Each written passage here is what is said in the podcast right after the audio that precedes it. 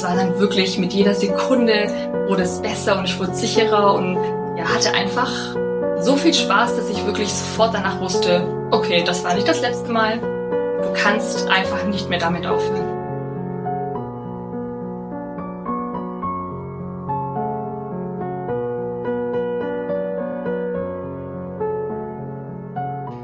Ja, hallo zusammen zur neuen Folge der Modellgespräche. Bevor ich meinen heutigen Gast vorstelle, möchte ich noch ganz kurz eine kleine Anekdote erzählen, über die ich kürzlich gestolpert bin und die mich sehr ja, bewegt oder gerührt hat.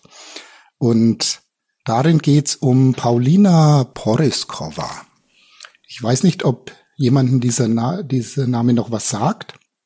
Wer in meinem Alter ist oder sogar noch ein bisschen älter, dem, da klingelt's vielleicht schon ein bisschen. Paulina war in den 80er Jahren eines der bekanntesten Fotomodels der Welt.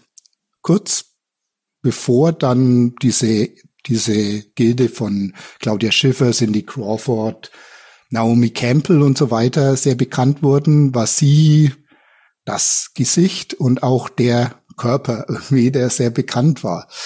Und sie ist 1965 geboren in der damaligen Tschechoslowakei und wurde als Jugendliche von einer Modelagentur entdeckt und ging, glaube ich, mit 15 oder so dann nach Paris, glaube ich, zunächst mal und machte davon ausgehend Weltkarriere. Unter anderem war sie mehrfach auf dem Cover der Sports Illustrated und zwar der legendären Swimsuit Issue.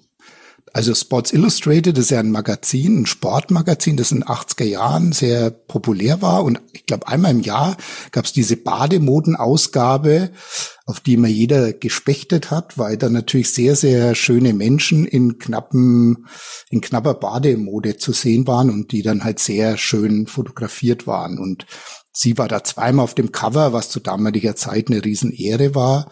Und mit ihrem, ja, eigentlich makellosen Körper und mit ihrem sehr, sehr hübschen Gesicht war sie eine der Traumfrauen der 80er Jahre.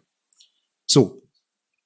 Aber ich habe jetzt kürzlich ein Interview äh, von ihr gesehen. Sie ist jetzt Mitte, Ende 50. Und da kommt dann raus, dass dieses, diese ganze, ganze äußerliche Anerkennung, die sie erfahren hat über so viele Jahre, nicht davor schützen, doch als Mensch ein ganzes Leben lang auch irgendwo immer unsicher zu sein, Selbstzweifel zu haben oder sogar ständig das Gefühl zu haben, nicht genug zu sein. Weil es eben Prägungen im Leben gibt, die so viel stärker sein können als diese ganze äußerliche Anerkennung und das positive Feedback. Es war nämlich so, als sie drei Jahre alt war, sie ist 65 geboren, also 1968, Tschechoslowakei, da war der Prager Frühling, also der Einmarsch der Sowjettruppen. Und da flüchteten ihre Eltern nach Schweden und ließen dabei Paulina zurück bei der Großmutter. Und erst sieben Jahre später, dann als Zehnjährige hat sie ihre Eltern wiedergesehen. Und das im Hinterkopf haben, sagte sie jetzt als Mitte 50-jährige Frau, die übrigens immer noch wunderschön ist und das Ganze ohne Schönheits-OPs und Botox und Liftings und sonst was, sagte sie Folgendes. I'm a, a woman of very high ego, but zero self-esteem.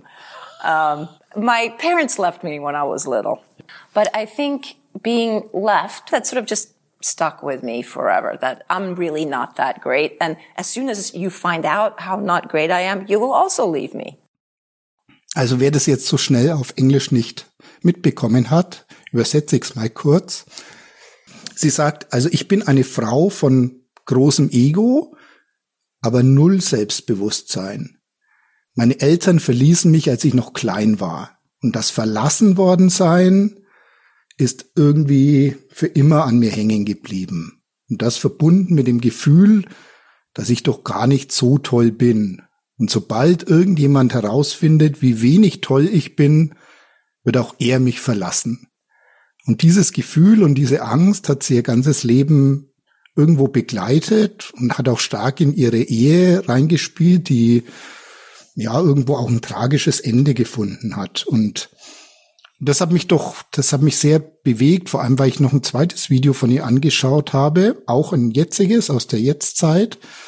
Und ich verlinke das in den Show Notes und wer das interessiert, der sollte sich das anschauen. Das hat mich echt zu Tränen gerührt. Sie, sie spricht da vom, vom Frausein und vom Älterwerden als Frau sein und was das für Konsequenzen hat und von ihrer Ehe und von dem Gefühl, nicht genug zu sein, was ich gerade beschrieben hat und das in einer unglaublichen Ehrlichkeit und Aufrichtigkeit, die mich wirklich, wirklich sehr gerührt hat.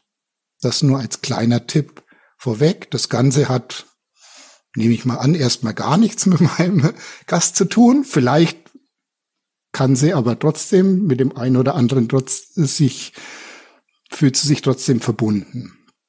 Ja, wer ist mein Gast heute? Es ist die liebe Anne. Herzlich willkommen im Podcast. Hallo. Hallo, danke für die Einladung. Ich freue mich hier zu sein. Sehr, sehr gerne. Ähm, wir kennen Anne auch schon. Also mit wir meine ich jetzt die, die Hörer des Podcasts, die vielleicht regelmäßig hören, nämlich aus der äh, sogenannten Call-In-Folge, also wo ich Models gebeten habe, mir doch eine Sprachnachricht zu schicken, um vielleicht bestimmte Botschaften, Aussagen über das Modeln, die Fotografiererei, die ihnen wichtig sind, mir zu schicken. Und da war Anne damals eine der allerersten, die mir was geschickt hat, einen ganz wunderbaren Beitrag. Und da haben wir natürlich gesagt, oh, da sollte man doch tatsächlich mal eine ganze Folge draus machen. Genau, und jetzt hat's geklappt. Das hat geklappt, ja, sehr schön. Genau. Und wir kennen uns auch persönlich. Wir haben einmal ein gemeinsames Fotoshooting gehabt. Ich glaube, das war im Juni, kann das sein? Genau, Juni, Juli, genau im Sommer. Im ja, da bin ich dann zu dir nach Fürth gefahren. Das war eine weite Fahrt, die sich äh, sehr gelohnt hat. Na, das freut mich, ja. Das finde ich auch. War, war schön, dass du da warst und tolle Bilder dabei entstanden. So, jetzt habe ich so viel gesprochen am Anfang und ich verspreche, ich werde mich ab jetzt hoffentlich zurückhalten und möcht, wir möchten jetzt erstmal natürlich dich ein bisschen kennenlernen. Deshalb beginne ich heute mal wieder mit einem kleinen ähm, Fragebogen das habe ich jetzt schon ein paar Folgen nicht mehr gemacht. Ganz kurze Stichworte mit Bitte um eine kurze Antwort. Also Name wissen wir ja, Anne. Genau. Alter. Also jede Frage, die du nicht beantworten möchtest, piepst du aus einfach und ich gehe zur nächsten über.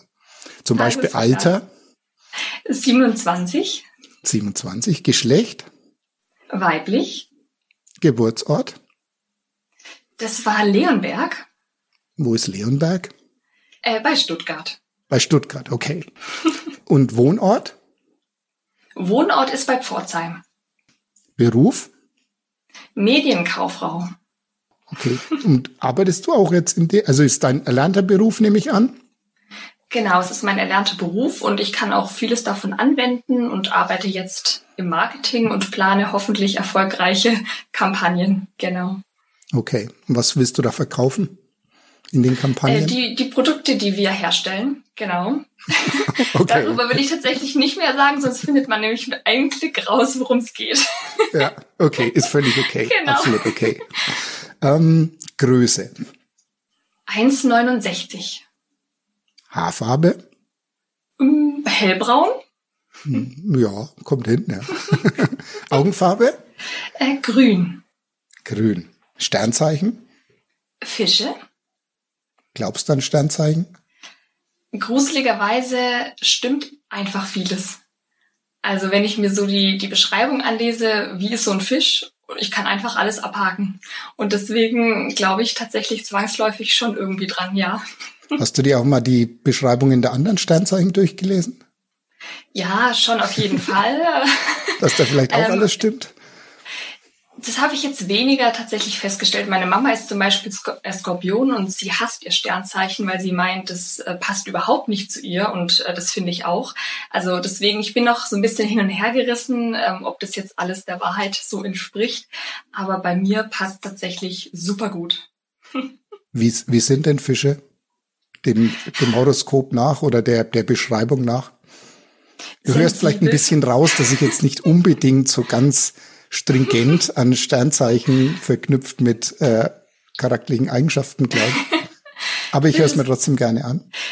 Fische sind äh, ja sensibel, gefühlvoll und haben einfach so ein Gefühl für das, was an Gefühlen im Raum so um sie herum stattfindet. Das heißt jetzt nicht, dass andere Sternzeichen es nicht auch haben. Deswegen, ja, ich bin da schon irgendwie auch bei dir, dass es vielleicht nicht alles so 100 Prozent in Schubladen zu stecken ist. Aber ja, bei mir ist es, glaube ich, einfach bloß purer Zufall. Okay. Ich will dir auch de deinen Glauben auch gar nicht auslegen, natürlich.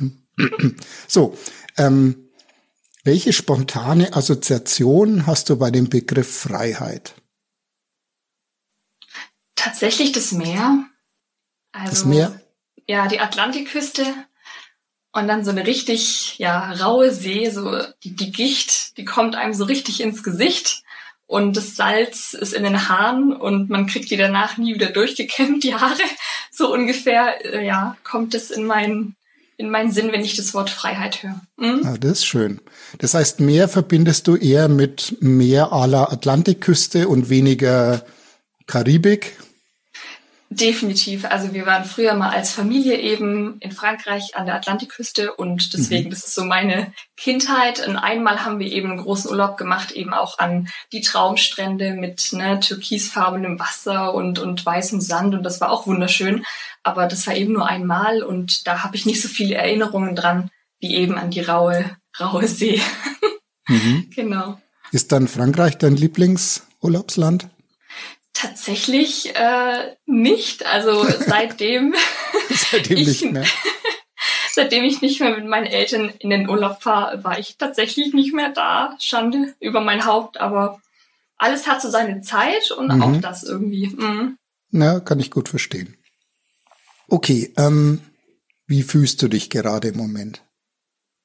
Erleichtert, weil es echt ein stressiger Tag war und ich jetzt so froh bin, einfach hier zu sitzen und mit dir zu reden und ganz entspannt ein bisschen zu plaudern und zu quatschen. Und ja, okay. da habe ich mich schon die ganze Woche drauf gefreut. Also das heißt, du hast, bist auch erleichtert, dein Tagwerk vollbracht zu haben, quasi. Auf jeden Fall. Ich finde es immer toll, wenn man da ja einen Haken dran machen kann. Okay, genau. schön. Welche Eigenschaft schätzt du an dir selbst besonders?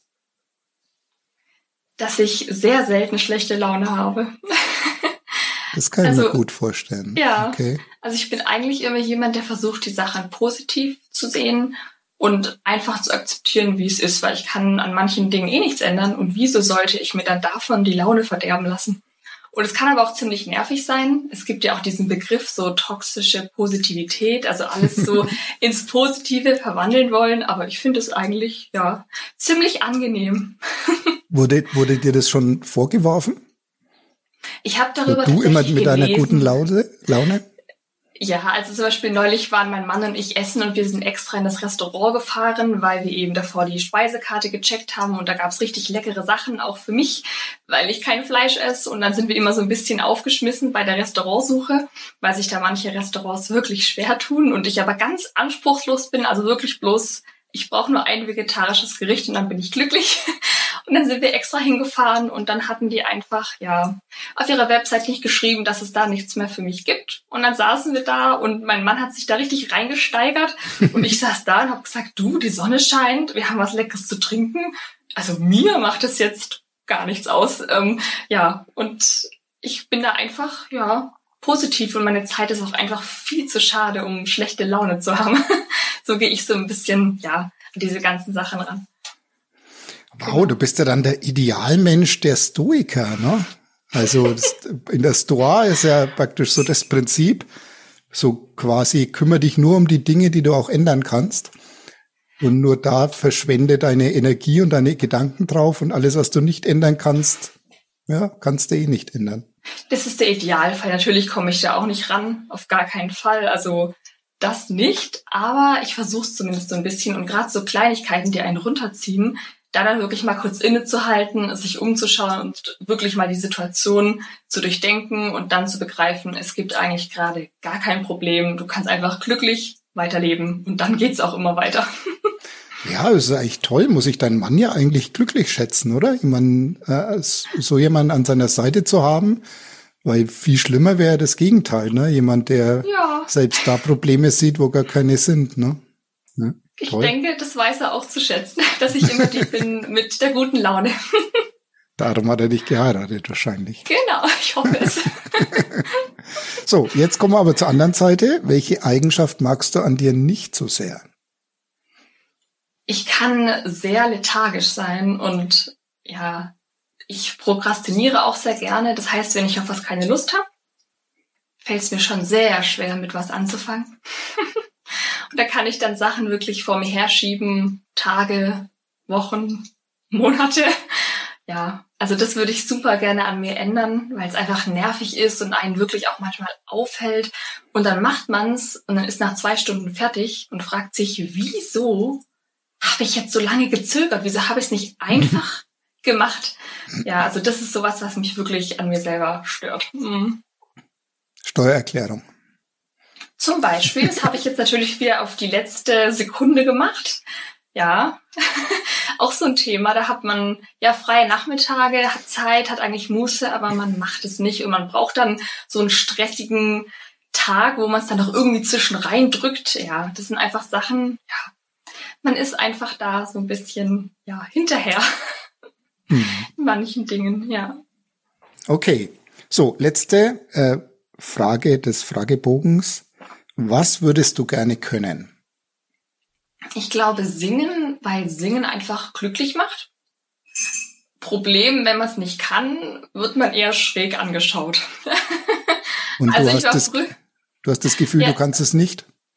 Ich kann es leider gar nicht. Ich war früher in einem Chor und hatte da eigentlich auch Spaß dran bis es dann anfing, dass man mir falsche Probentermine gesagt hat und dann irgendwann rauskam, dass ich so sch schräg singe tatsächlich, dass ich die anderen um mich herum total rausbringe. Ja, das war schon ja bisschen schlimm, aber mittlerweile denke ich, sie hatten recht und ja, ich kann einfach nicht singen. Mm -mm. Was? Also ich kann auch nicht singen und ich frage mich immer, woran das liegt. Also äh, und meine Theorie ist so ein bisschen so frühkindliche Prägung. Also wie wenn man eine Sprache lernt, dass wenn man als Kleinkind wenig Musik hört, dass man einfach das Gehör nicht so geschult hat. Und ich glaube, Singen hat schon viel auch mit Rückkopplung und, und sich selbst zu hören und, und das dann steuern zu können zu tun. Ja, da, da könntest du recht haben. Hast du, waren deine Eltern auch oder war, stammst du aus einem Elternhaus, das eigentlich wenig, wo wenig Musik stattfand? Also ehrlich gesagt ist meine Mama eine leidenschaftliche Sängerin seit okay. Jahren. Das wirft jetzt meine Theorie über den Haufen. Ja, aber jede Theorie hat ja auch hier und da ihre Schwächen. Ja, schön, dass du mir sie noch lässt. Ja. Okay, gut. Also zunächst mal, fangen wir mal, kommen wir mal eigentlich zum, zum Thema nicht, dass Instagram heute das Thema sein soll, aber auf Instagram heißt du ja Anne aus der Goldstadt. So, was ist die Goldstadt? Das werde ich immer super oft gefragt. Natürlich, und natürlich frage ich das auch, ja. Genau. Dabei ist es ganz einfach zu beantworten. Pforzheim wird auch die Goldstadt genannt. Das ist praktisch wie so ein, ja, ein zugehöriges Wort. Genau. Also Pforzheim ist die Goldstadt wegen äh, der ausgeprägten Schmuck- und Uhrenindustrie. Genau, die war da im 18. Jahrhundert, ist die dann aufgekommen, hat der Stadt praktisch zu, naja, Ruhm will ich es jetzt nicht nennen, aber einen kleinen Ruhm verholfen. Genau, und deswegen heißt sie einfach auch Goldstadt. Und dann dachte ich, hm, was kannst du für einen coolen Namen dir ausdenken? Und dann dachte ich, das hat noch niemand, das nimmst du jetzt. ah, okay. Ja, ja, ja, mittlerweile wusste ich es natürlich, aber ich muss ehrlich sagen, ich wusste das auch nicht, dass Pforzheim den Zusatz Goldstadt hat. Dort weiß das sicherlich jeder, mhm. aber jetzt hier, also ich wusste es vorher nicht, muss ich sagen. Wieder was gelernt. Wieder was gelernt. Wie ist denn Pforzheim? Ah, das, darüber könnte ich jetzt stundenlang mit dir sprechen. Sag mal in Pforzheim, einer Minute. Pforzheim wird allgemein als sehr unschön wahrgenommen. Also wann immer Leute über Pforzheim reden, ist eher so ein, ja, ich sag mal Pforzheim-Bashing, so alles auf das arme Pforzheim, das sei ja so hässlich und alles. Mm, und natürlich vergleiche ich Pforzheim nicht mit einer schönen Tübinger Altstadt. Klar, es gibt mhm. keine kleinen Gässchen und alles, es ist nicht romantisch. Aber es ist eben sehr tragisch und deswegen auch so beeindruckend, weil Pforzheim einfach zerstört wurde im Krieg. Und danach hat man sich dort umgesehen und festgestellt, okay, es ist so viel kaputt, hier wird nie wieder eine Stadt stehen. Und es steht eine Stadt. Und das ist einfach ein kleines Wunder, beziehungsweise eigentlich ein großes. Und deswegen finde ich es einfach ja beeindruckend. Und mein Mann und ich haben super viele Bücher über Pforzheim, ganz viele Bildbände auch und mit, mit ganz vielen Fotografien vorm Krieg. Und dann ja, vergleichen wir immer quasi die einzelnen Stellen. Was steht da jetzt noch? Was ist woraus entstanden? Und ja, natürlich ist es tragisch und nicht schön im klassischen Sinne, aber es ist irgendwie eine beeindruckende Geschichte. Ja, deswegen, also ich finde es halt super interessant. Mhm. Und jetzt die allerwichtigste Frage zu Pforzheim. Pforzheim ist ja, wenn ich das jetzt richtig weiß, zwischen Stuttgart und Karlsruhe. Genau, und da kleiner Funfact am Rande. Deswegen wird Pforzheim auch noch die schlafende Stadt genannt, weil super viele Menschen eben in Pforzheim wohnen und schlafen, logischerweise, ah, und dann aber pendeln. Okay. Genau, nach Stuttgart und Karlsruhe, ja. Genau. Lauter Schläfer unterwegs. So, aber die wichtige Frage ist jetzt, ist Pforzheim schwäbisch oder badisch? Das ist eine Frage, zu der ich mich nicht äußern kann und will, weil ich keine Angriffsfläche bieten will. okay, man kriegt immer Prügel quasi. Genau, das ist so ein kleiner, ja, so eine, so eine Fehde, da will ich mich nicht dazwischen stellen. Also das heißt, es ist gar nicht so klar zu beantworten? Also tatsächlich, ähm, für solche Fragen äh, Verweist dann dein Anwalt oder? Verweise ich an meinen Anwalt, ganz genau. okay, dann ziehe ich die ziehe ich die Frage zurück. So, aber jetzt kommen wir doch mal zum zum Modeln. Du magst das Modeln ja noch nicht allzu lang, wenn ich das richtig weiß, oder? Das stimmt. Also letztes Jahr im also 2021 im Sommer. Es war der Juni und da habe ich dann das erste Mal gesagt, so, Jetzt machst du das mal. Einfach so? Oder wie kommt es dazu? Mm, mm, es ist schon eine Geschichte dahinter. Lass uns doch genau, mal teilhaben an der Geschichte. Genau. Tatsächlich hat Corona da ganz viel mit. So, darf ich das Wort überhaupt sagen? Oh Gott. Warum nicht? okay, das Wort mit C, genau. Ähm, Natürlich darfst du es sagen. Das ja, gehört genau, zu unserer also Realität, auch wenn das manche nicht so sehen. Aber es ist real und äh, du darfst das sagen. Ja. Genau, es war ja sehr real. Also genau, alle waren daheim und ich auch. Also da ich im Büro arbeite, konnte ich dann Homeoffice machen. Und dann hatte ich eben die Situation, dass ich in Kurzarbeit war und im Homeoffice und sehr, sehr, sehr viele Stunden zu Hause rumzubringen hatte und ein bisschen verrückt geworden bin. Also ich habe dann teils Wochen gehabt, wo ich, wo die Tage wirklich ineinander übergegangen sind. Also dann hast du dich irgendwann gefragt, wann was, warst du zuletzt mal draußen?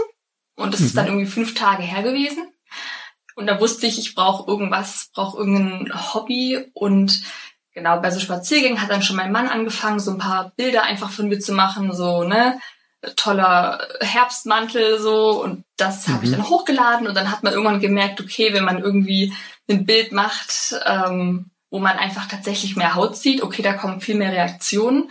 Und tatsächlich war das dann wahrscheinlich schon, ja, so der Anfang so für das Interesse, okay, was bedeutet das? Was ist eigentlich mehr Haut zeigen, weniger Haut zeigen?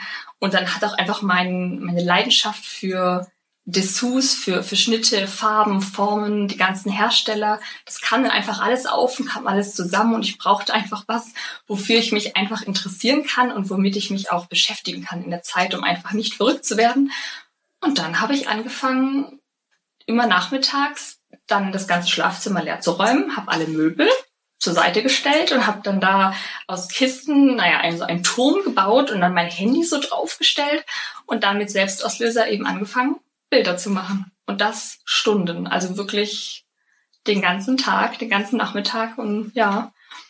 Und habe dann, dann ganz, ganz viel gelernt und habe dann immer danach aussortiert und gleich die Favoriten dann bearbeitet und dann ist angefangen eben hochzuladen immer weiter.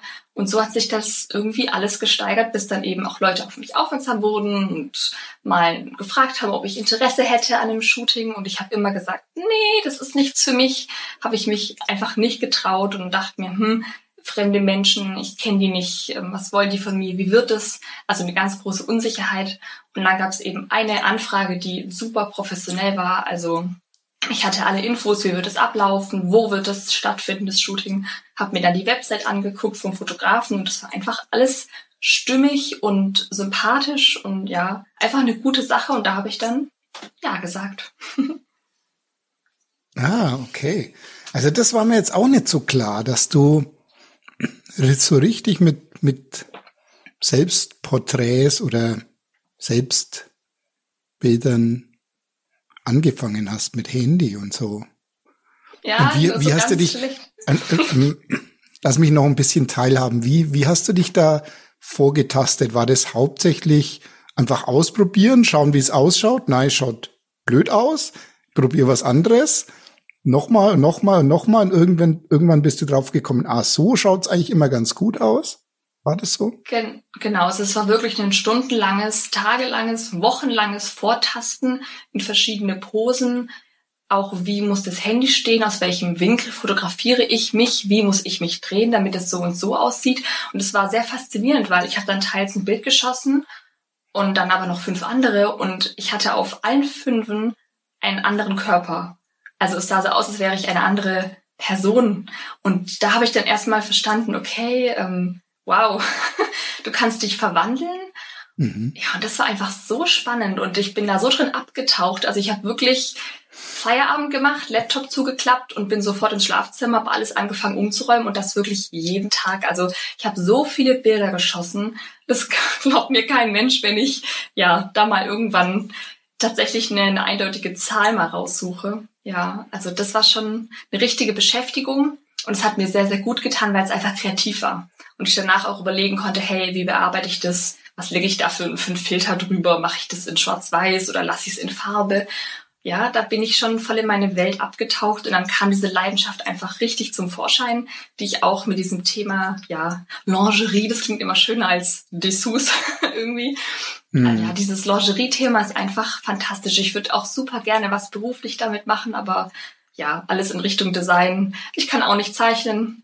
Ja, genauso wenig, wie ich singen kann. Also. Same hier. Ja. ja. Ähm, okay, ja, und aber diese Leidenschaft jetzt für, für, für schöne Unterwäsche, Dessous und so, die gab's schon vorher oder die hast du die dabei entdeckt? Die habe ich tatsächlich da intensiviert. Und entdeckt habe ich sie, als ich meinen Mann kennengelernt habe, denn das glaubt mir auch niemand. Als ich ihn 2017 kennengelernt habe, hatte ich kein einziges schönes Stück Unterwäsche. Kein einziges. Ich hatte noch nie was mit Dessous am Hut, noch nie einen Hunkemöller betreten, gar mhm. nichts. Ich hatte einfach halt, was gibt's, normale Alltagswäsche, ohne irgendwie, ja, irgendwas Besonderes. Und dann weiß ich noch, bin ich da reingegangen in diesen Laden und habe mir das erste Set meines Lebens gekauft. Und das war ein unglaubliches Gefühl.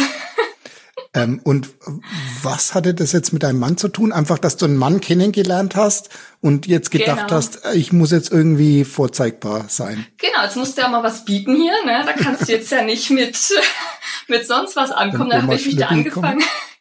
Genau, nicht mit Oma Schlüpper, das ist jetzt nicht mehr. Da musst du jetzt schon mal was hier, ne? Was zeigen. Und dann hat das einfach richtig angefangen und ich habe gemerkt, dass es mich einfach auch interessiert, einfach. Also nicht nur, oh, das finde ich schön, sondern ein wirkliches Interesse, welche Hersteller was macht, also was macht, genau, was es wo gibt. Und ich fülle auch damit nach wie vor meine Abende, dass ich Warenkörbe fülle, die dann nicht abschicke, weil das würde ein bisschen über die Stränge schlagen, aber dass ich einfach, ja, mir abends Gedanken mache, was würde ich denn jetzt am liebsten kaufen, was bräuchte ich jetzt am liebsten, ähm, ja, genau. Sehr interessant. Okay.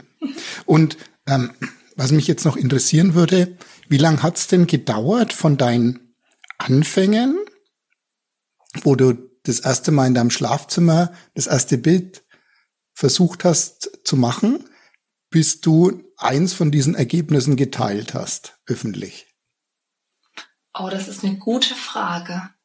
Ich dachte jetzt, dass du fragen würdest, wie lange es gedauert hat vom ersten Bild zu Hause bis zum ersten Shooting. Das ja, das frage so ich auch noch. okay, dann, dann gebe ich da noch keine Antwort.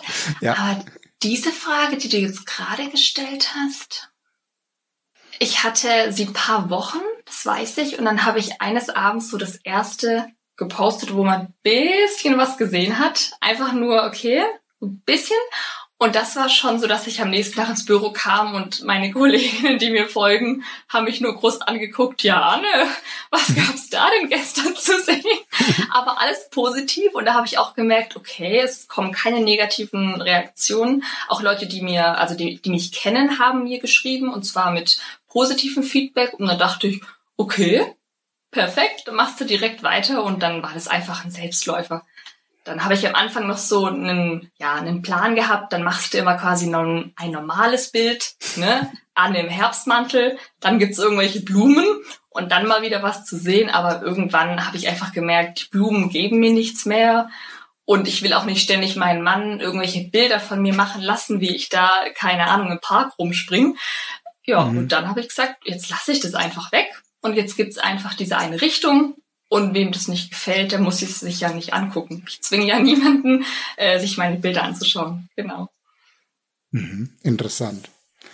So, ja, dann kommen wir jetzt zu der Frage, die du schon antizipiert hast.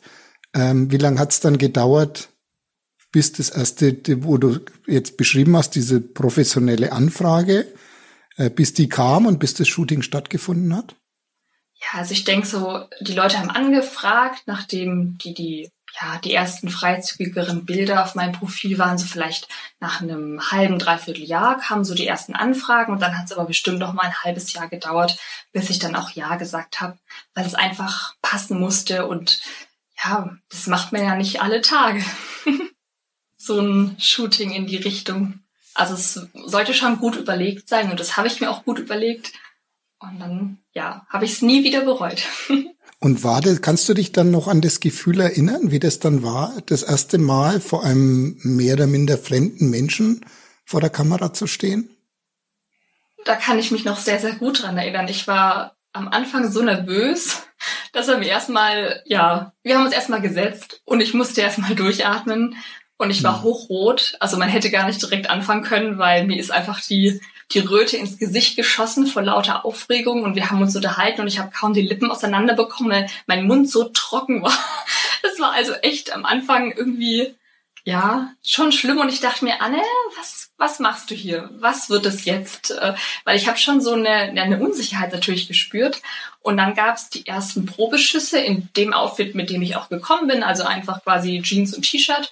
Mhm. Und da dachte ich auch noch so, irgendwie fühle ich mich komisch nicht so richtig wohl. Ich kam nicht, nicht in diesen Flow rein, den ich zu Hause hatte. Und prompt war die Kleidung weg. Und ich hatte meine, meine Dessous an meine Sachen, die ich mitgebracht habe, war es wie, wie ausgewechselt. Da habe ich dann gespürt, okay, es ist mein Ding. Und natürlich war ich am Anfang unsicher, logisch. Aber das war dann wirklich mit jeder Sekunde wurde es besser und ich wurde sicherer und ja, hatte einfach so viel Spaß, dass ich wirklich sofort danach wusste, okay, das war nicht das letzte Mal. Du kannst einfach nicht mehr damit aufhören. Es macht einen einfach zu glücklich und es hat zu viel ausgelöst und dann die Bilder alle zu sehen und durchzugucken. Und ich war schon gespannt, was es für einen Einfluss auf mich haben würde. Also finde ich mich dann schön oder wie verändert es meinen Blick auf mich selbst. Aber ehrlich gesagt war ich einfach nur begeistert und es gab viele Bilder, über die ich nicht glücklich war, wo ich gesagt habe, oh, wie gucke ich denn hier und oh, da hätte ich mich aber so rumdrehen müssen. Aber das war mir total egal und da war ich auch sehr überrascht, dass es mich überhaupt ja nicht irgendwie verunsichert hat oder zurückgeworfen, wenn ich mich mal so sehe, wie ich mich vielleicht ja nicht sehen wollte. Also da dachte ich wirklich, hm, vielleicht macht mir das was aus, aber war überhaupt nicht der Fall und auch danach nie wieder tatsächlich. Hast du ja. dann gleich alle Bilder gesehen? Hat dir der Fotograf oder die Fotografin, Fotograf was klar, männlicher mhm. Fotograf? Genau. Hat, hat, er, hat er dir alle Bilder gezeigt? Ähm, sie waren schon voraussortiert, das heißt also alle Bilder, auf denen denen ich natürlich geblinzelt habe oder ähnliches, die waren nicht mehr drin. Aber es waren schon, äh, ja, es war keine finale Auswahl. Das heißt, ich hatte wirklich sehr, sehr viel Auswahl und auch viele Bilder, ja, wo ich einfach, wo er wahrscheinlich gesagt hätte, du, wieso, wie, wie kannst du da irgendwas sehen, was dich stört? Und ich habe aber für mich so gesagt, ah nee, irgendwie sehe ich mich nicht persönlich da drin oder es ist nicht mein Lieblingsfoto. Und da hatte ich halt eigentlich gedacht, dass mir das irgendwas ausmacht, aber das war überhaupt nicht der Fall. Ich bin einfach zum nächsten gegangen und habe dann gesehen, ah, das ist das Bild. Das ist das Beste der Reihe zum Beispiel. Ja.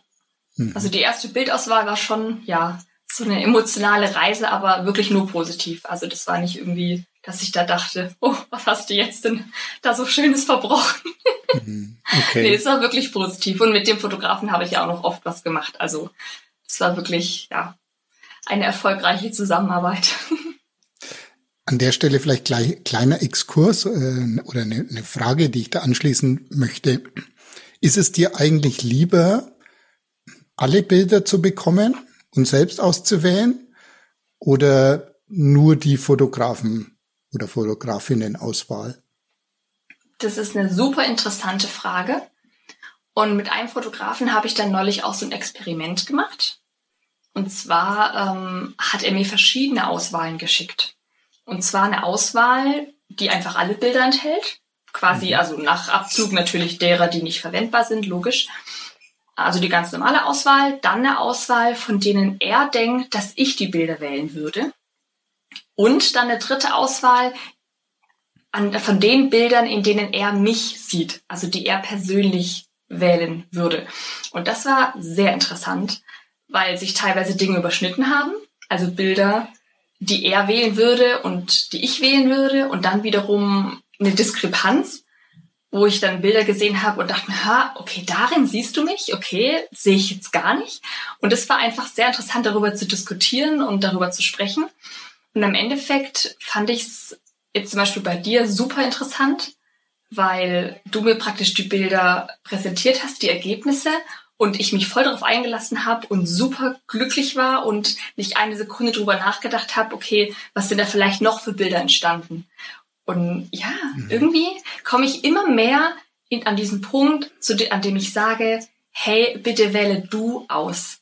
Ich muss nicht mehr alle Bilder sehen. Ich vertraue deinem Auge, deinem Instinkt für das schöne Foto. Und es geht mir langsam auch nicht mehr darum, das auszusuchen, auf dem ich halt in Anführungsstrichen am schönsten bin. Irgendwie kommt man über diesen Punkt hinweg. Am Anfang noch ist es einem super wichtig, auf jeden Fall jedes Bild zu sehen und man will das Schönste aussuchen. Aber so mhm. langsam bin ich glücklich, wenn ich eine, eine kleine Auswahl bekomme. Und ich muss nicht mehr wissen, was da noch alles für Bilder auf der Festplatte schlummern. Ja, das ist eine interessante Reise, die man da macht.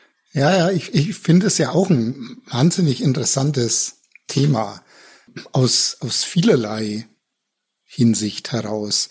Und ganz profan erstmal, was ich nicht weiß, macht mich nicht heiß. Ja, irgendwo. Mhm. Das heißt, ich habe gar keine Alternative dazu.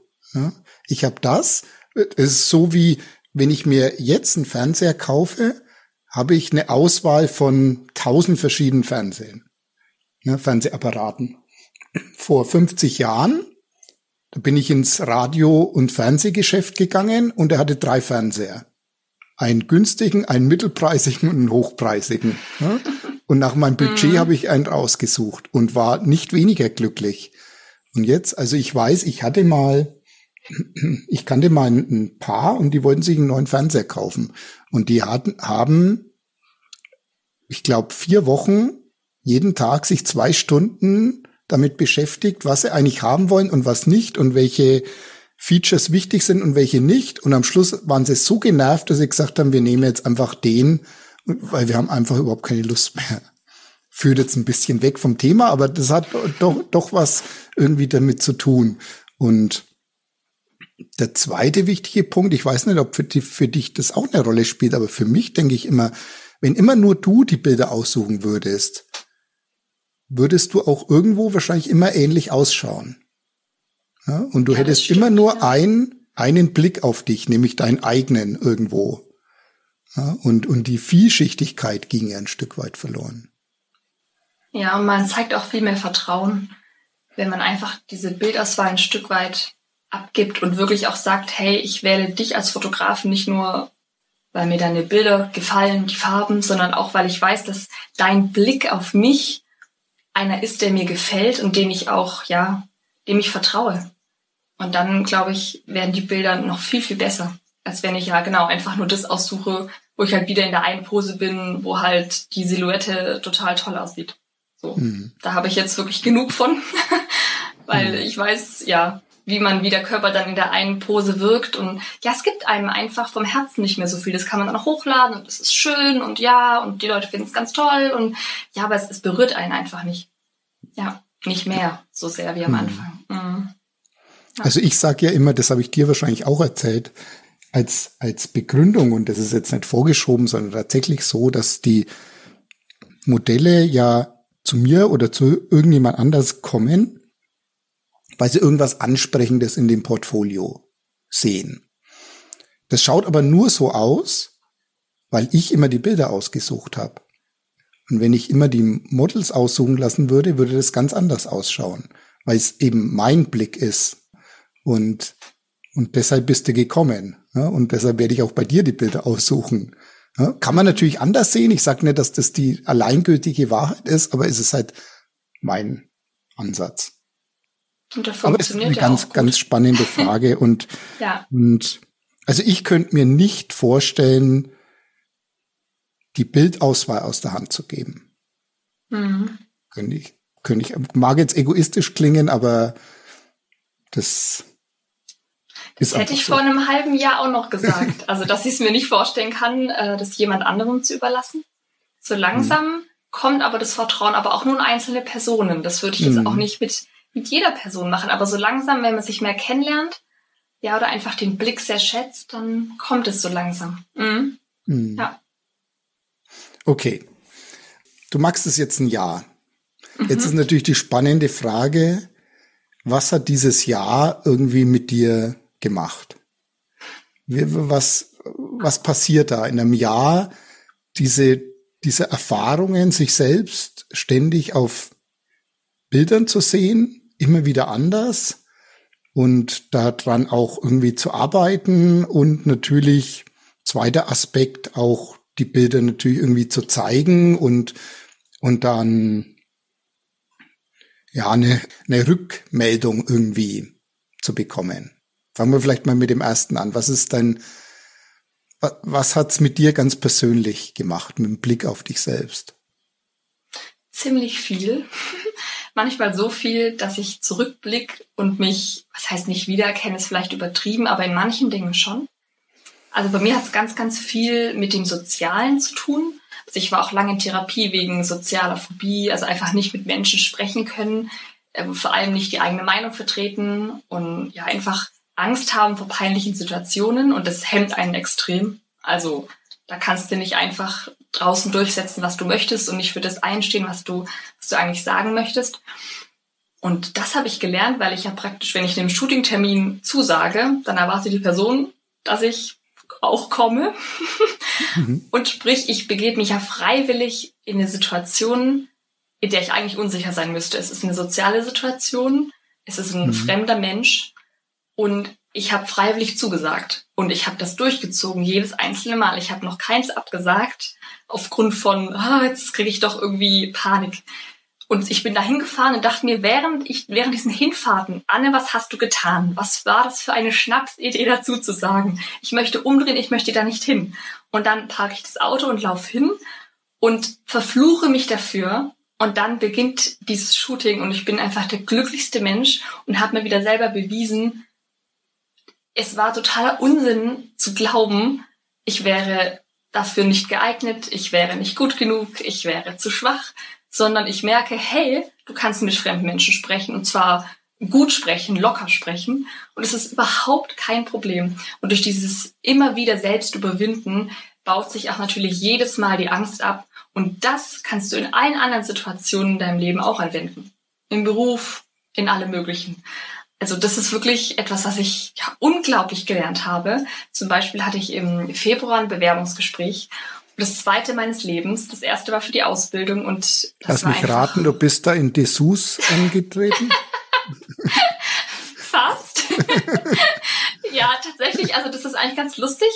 Also genau, das erste Bewerbungsgespräch, das war noch lange vor der Zeit, in der ich irgendwie äh, vor der Kamera stand. Und da war ich unsicher. Ich war, ich habe wirklich, ich habe mich fast übergeben müssen. So aufgeregt war ich. Es war eine Katastrophe. Ich wurde trotzdem irgendwie genommen, vielleicht aus Mitleid, keine Ahnung.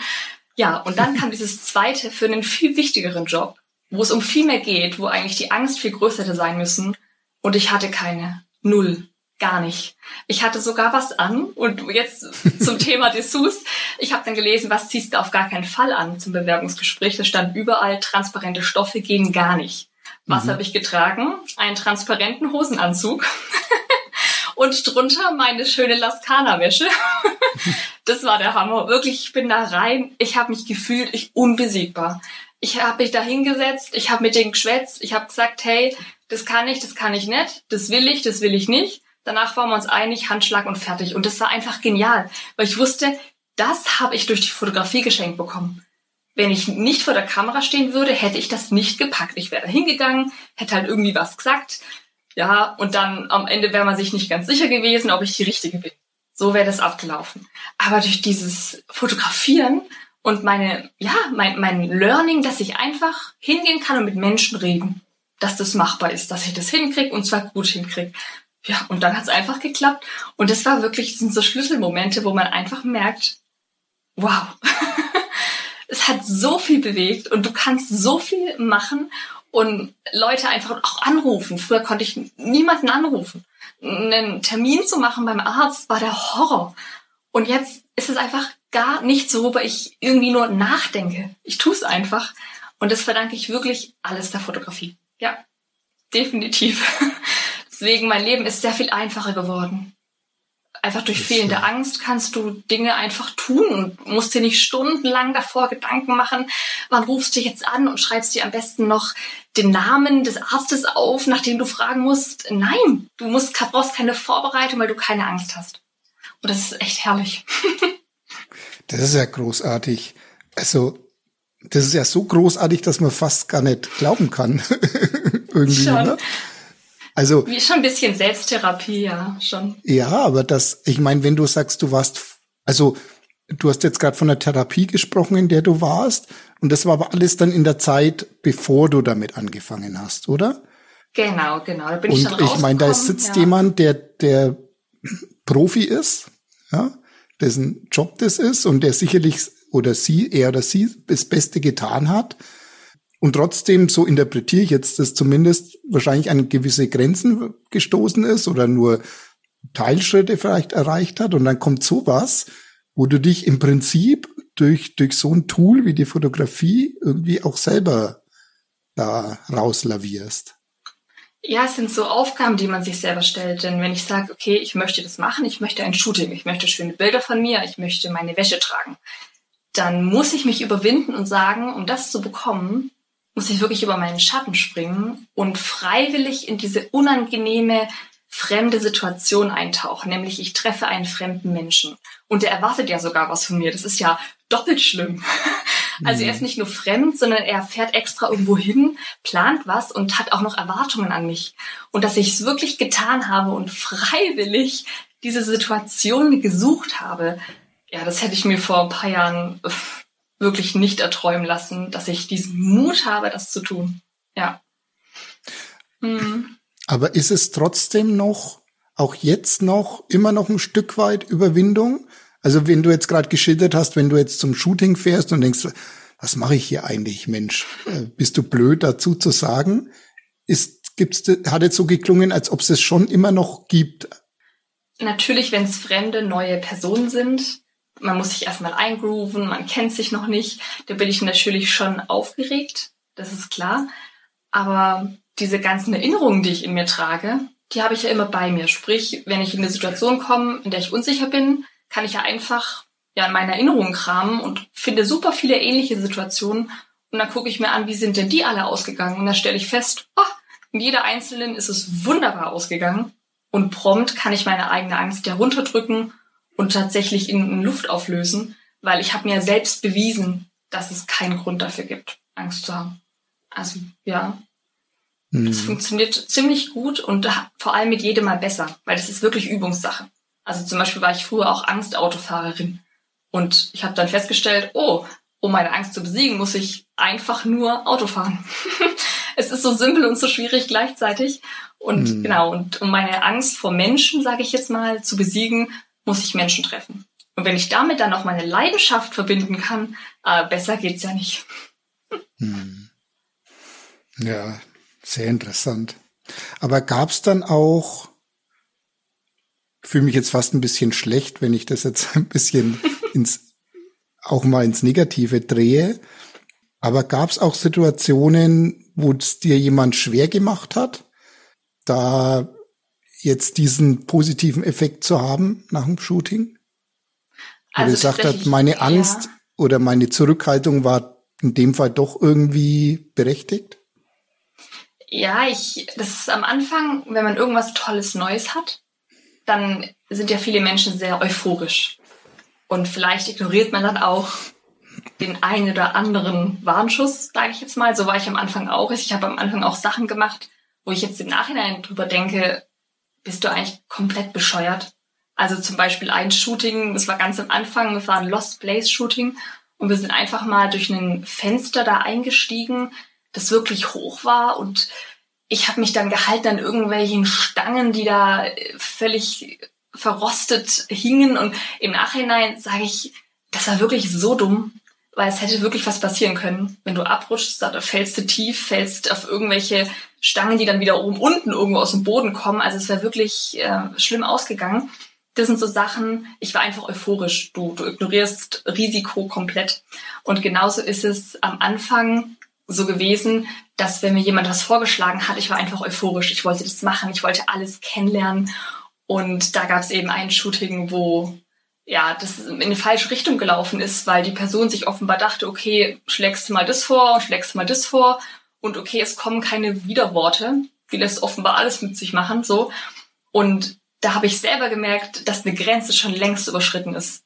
Also ich mhm. wollte das nicht, ich wollte das nicht mehr und ich habe mich innerlich erschrocken mit jeder Grenze, die praktisch überschritten wurde. Aber ich war nicht in der Lage zu sagen, hey, ähm, das ist jetzt gerade nicht mehr cool, lass uns was anderes machen. Und das bereue ich natürlich zutiefst, dass ich das damals nicht konnte. Aber ich habe auch ja Nachsicht mit mir selbst irgendwo, weil ja, ich war einfach, was heißt jung und dumm, das klingt immer so blöd, aber ich war einfach unerfahren. Ich hatte, das war mein weiß gar nicht mein wievieltes. Mein, mein sechstes oder so, mein sechstes Shooting. Und ich war einfach, ich wollte auch einfach cool sein. So, ich wollte mitmachen und ich wollte die coole spielen. Und im Nachhinein, ja, denke ich mir einfach, Anne, was hast du da alles mit dir machen lassen?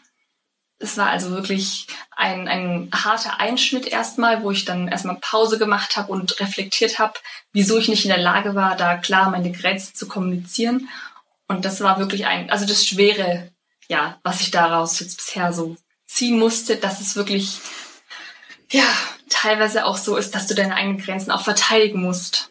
Und zwar gerade, wenn du euphorisch bist und ja, als total cool gelten möchtest. Hm. Ja. Ja, das ist natürlich immer sehr, sehr schade und das ist sehr milde ausgedrückt, wenn sowas passiert. Aber ich finde es jetzt auch wieder sehr bezeichnend, wie du das formulierst. Du sagst, du musst nachsichtig mit dir sein und ich habe meine Grenzen nicht richtig verteidigt.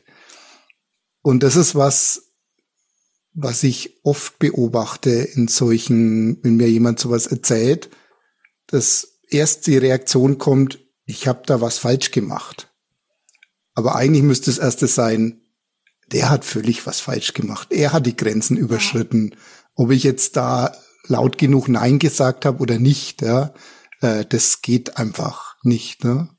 Und ich das, das soll jetzt auch überhaupt, einem, ja, ja. überhaupt kein Vorwurf sein an dich, aber es ist so, so was ganz, ganz Typisches, ne? Dass man erst sagt, mm. also ich mhm. war, ich habe mich da falsch verhalten, ne? So, mm. ähm, aber ja, man sucht den Fehler halt ja bei sich, weil man, weil ich mir einfach sicher bin, dass wenn ich damals gesagt hätte, hey, lass uns bitte damit aufhören, lass uns entweder das Shooting, weil wir hatten schon viele Bilder im Kasten, lass uns das entweder jetzt hier beenden oder lass uns was anderes machen, dass es kein Problem gewesen wäre. Also ich war nicht Opfer eines Übergriffs praktisch, der offen gegen meinen Willen stattgefunden hat. Und wenn ich einfach gesagt hätte, ich möchte das nicht, dann wäre es kein Problem gewesen. Da bin ich mir einfach mhm. sicher. Und deswegen, das macht die ganze Sache so, so schade, weil es einfach passiert ist und ich es hätte ohne Probleme einfach abbrechen können. Aber ja, manche Dinge muss man offenbar einfach ja einmal mitmachen und das wird mir aber auch nie wieder passieren. Und mhm. dafür bin ich, ja, für, für diese Erfahrung bin ich insofern deswegen dankbar, weil ich jetzt weiß, okay, die eigenen Grenzen sind super wichtig und du musst sie vor anderen verteidigen, aber auch vor dir selber. Das heißt, wenn ich im Laufe des Shootings merke, ich bin da voll im Flow drin und man hört so ein bisschen auch auf, so logisch zu denken, sage ich jetzt mal, man, man ignoriert das eine oder andere, dann findest du dir zurück und mach nicht alles mit und sag nicht zu allem Ja, auch zu Ideen, die dir im ersten Moment vielleicht total toll erscheinen, sondern denk einfach kurz drüber nach und dann kannst du es immer noch machen. Aber deine eigenen Grenzen sind wirklich was, was du mit Würde betrachten solltest und ja, diese sollten dir ziemlich wichtig sein, ja. Mhm. Hm. Ja, also vielleicht um, um das abzuschließen, ähm, es ist ja auch was Gutes, wenn man jetzt irgendwo den Kopf dann mal ausschaltet. Ne? Aber umso mehr liegt die Verantwortung bei dem Fotografen mhm. oder der Fotografin, wenn wenn es in bestimmte heikle Richtungen geht, dann reicht's eben nicht, kein Nein zu hören, sondern da muss ich definitiv und ich bin sogar der Meinung mehrfach nach einem Ja fragen, ja. dass das wirklich okay ist. Ja? Und auch nachfragen, ja. ist das, bist du sicher? Ja? Ähm, also so, so würde ich das sehen. Aber mhm. ja. Ja, da muss man dann schon sensibel sein, genau. Und deswegen so kristallisiert sich es eben auch raus, mit wem kann ich manche Sachen machen und mit wem eben nicht. Wer hat dieses Gefühl für den Menschen? Jetzt hatte ich jetzt zum Beispiel bei dir das Gefühl, dass ich, genau, da kann man den Kopf ausschalten, weil du das Gefühl dafür hast, was passiert gerade, was kann passieren und was nicht. Und bei manchen muss man aber immer mit einem Auge so, ne, so wachsam sein einfach und die Situation einfach immer so ein bisschen unter Kontrolle halten. Und ich denke, die Bilder werden natürlich am allerbesten, wenn du dich komplett hm. gehen lassen kannst und alles um dich herum vergisst und wirklich nach dem Shooting wie, wie aufwachst und dich erstmal umgucken musst, wo bin ich, wer bin ich, was ist gerade passiert, ich fühle mich großartig. so ungefähr sollte es ja eigentlich sein. Hm, das ist der Idealfall eigentlich. Mhm. Eigentlich, ja. Jetzt ist es ja so, das kam ja jetzt eigentlich schon ein bisschen raus, dass du natürlich sehr viel Boudoir-Fotografie, wenn man so nennen will, machen magst, aber auch wirklich, glaube ich, relativ viel klassischen Akt oder bis klassischen mhm. Akt. Kannst du das beschreiben? Warum? also warum magst du jetzt mehr Sensual und Akt als Porträts? Oder Fashion oder Beauty? Oh, das ist eine super Frage. Nämlich, ich habe am Samstag, also in ein paar Tagen, habe ich so mein erstes ausführlicheres Porträtshooting. Und ich bin super nervös und aufgeregt. Und zwar viel, viel mehr, als wenn es irgendwas mit dem Thema Akt oder so zu tun hätte, weil ich es viel intimer finde. Also schon mal beim allerersten Shooting im, im Sommer 2021 habe ich quasi die Hüllen fallen lassen und habe gemerkt, dass es für mich keinen Unterschied macht, ob ich da jetzt in Jeans und T-Shirt stehe, ob ich meine Wäsche trage oder ob ich wirklich nackt bin. Ich habe auch gedacht, okay, das muss ja irgendwas mit dir machen. Du musst dich jetzt irgendwie entblößt fühlen, aber es war einfach nur mein Körper und mein Körper ist mein Körper und ich fühle mich wohl und also es war gar kein Ding. Ich habe wirklich gewartet darauf, dass mein Kopf mir irgendwie sagt, Anne, jetzt fühle dich mal irgendwie so und so, aber da kam gar nichts. Ich war einfach nur ich selbst. Aber diese Porträtsache ist irgendwie was anderes. Es ist dieser Blick in die Kamera. Also da, ich habe keinen Körper, den ich irgendwie in Szene setzen kann, mit dem ich arbeiten kann. Ich habe in dem Fall meine Hände, okay, meine Hände habe ich, aber man will sicher auch nicht beim Porträtshooting stetig äh, im Gesicht, äh, ja, rumlangen, hm. wie du immer gesagt hast, die, der Zahnschmerz, die hm. Zahnschmerzpose. ja, also es wird äh, intensiv, glaube ich, und ich bin viel aufgeregter, als wenn es ums was, um was anderes gehen würde. Mhm. Kannst du das noch ein bisschen näher beschreiben, warum du es intimer findest?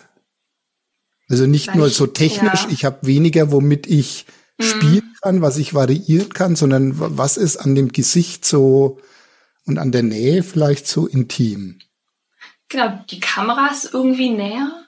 Also, und ich blicke durch den, durch die Kamera irgendwie auf die Person, die mich fotografiert. Also dieser Blick, ich spüre den viel intensiver, als wenn ich mich da drehe und, und dorthin guck und hierhin guck mhm. und einfach so mein, mein Ding mach und ich auch mal gar nicht den, den Ausdruck im Gesicht im Vordergrund habe, weil ich vielleicht auch einfach mal mit dem Rücken zur Kamera stehe.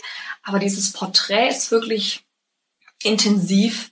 Und ich hatte das ja ganz, ganz kurz mit dir für dein Buchprojekt. Da haben wir ja mhm. auch ein Porträt geschossen. Das war ja, ging ja überhaupt nicht lang, dieser Teil mhm. unseres Shootings. Aber da war ich irgendwie auch, ja, was ist, was heißt unsicher, aber es ist, du, man ist fast ein bisschen nervös. Plötzlich. Mhm. Und da hat man schon vorher ganz, ganz viel gemacht, tatsächlich. Und dann sitzt du dann plötzlich da und es das heißt, ja, jetzt geht's um mal ums Gesicht. Und das ist einfach was anderes als so der ganze Körper. Und auch wenn der Körper nackt ist, das äh, hat er, das spielt ja gar keine Rolle. Tatsächlich. Ja, das ist schon, das ist schon sehr spannend. Ich meine, da bist du ja auch keine Ausnahme. Ne? Da gibt's mhm. ja ganz, ganz viele Menschen, die denen es leichter fällt, sich nackt vor die Kamera zu stellen, als, als Porträts von sich machen zu lassen, wo sie, wo sie viel unsicherer sind. Und, aber ich habe selber auch nicht, sicherlich ist es bei jedem ein bisschen anders. Aber doch wird es eine Gemeinsamkeit geben, warum das manchen so schwer fällt. Und aber ich konnte es auch noch nicht so richtig ergründen, ja. muss ich sagen. Aber es ist ein, ganz interessant, finde ich. Mensch, ähm, die Augen sind ja auch der, der Spiegel der Seele und die Augen spielen natürlich deinem Porträt eine ganz andere Rolle, als wenn ich einfach an mir runtergucke zum Beispiel und einfach oder in die Ferne sehe. Das ist einfach was anderes als wenn der, der Blick wirklich so festgehalten wird und du ja, einfach auch dein Ausdruck, dein Gesichtsausdruck verrät ja ganz, ganz viel. Und eine Unsicherheit kann ich wunderbar überspielen, wenn ich meinen Körper habe, zum Beispiel. Durch eine starke Pose zum Beispiel. Da ist dann der Gesichtsausdruck manchmal, spielt, also spielt keine Hauptrolle. Aber wenn wirklich mein Gesichtsausdruck im Fokus steht, also ich bin wirklich gespannt, wie ich das am Samstag so machen werde. Okay, ich will aber trotzdem noch mal auf meine Frage zurückkommen. Ja. Bis jetzt haben wir ja drüber gesprochen, warum Porträt vielleicht schwieriger ist. Ja, aber das ist jetzt praktisch der, Grund, warum du Akt und Boudoir magst, ist ja wahrscheinlich nicht hauptsächlich, weil es kein Porträt dann ist, dass ich Stimmt. dem Porträt aus dem Weg gehe, ja, sondern es wird ja schon, du könntest ja das gleiche Ganzkörper mit einem Körper spielen und so auch machen, vollständig begleitet und Street Style oder sonst wie. Ja, was ist das, was reizt dich da dran? Kannst du das greifen? Gute Frage. Also ich glaube, ein Teil ist der unromantische Teil vom Anfang, dass du merkst, okay, Haut hat einen anderen Effekt als der Wintermantel. Mhm ich glaube, das spielt mit rein, obwohl man das vielleicht gar nicht wahrhaben möchte, aber da bin ich jetzt mal so ehrlich. Ich glaube, der Anfang ist wirklich, du lädst das eine Bild hoch, du lädst das andere Bild hoch und die Reaktionen darauf, ähm, die prägen sich einfach ein.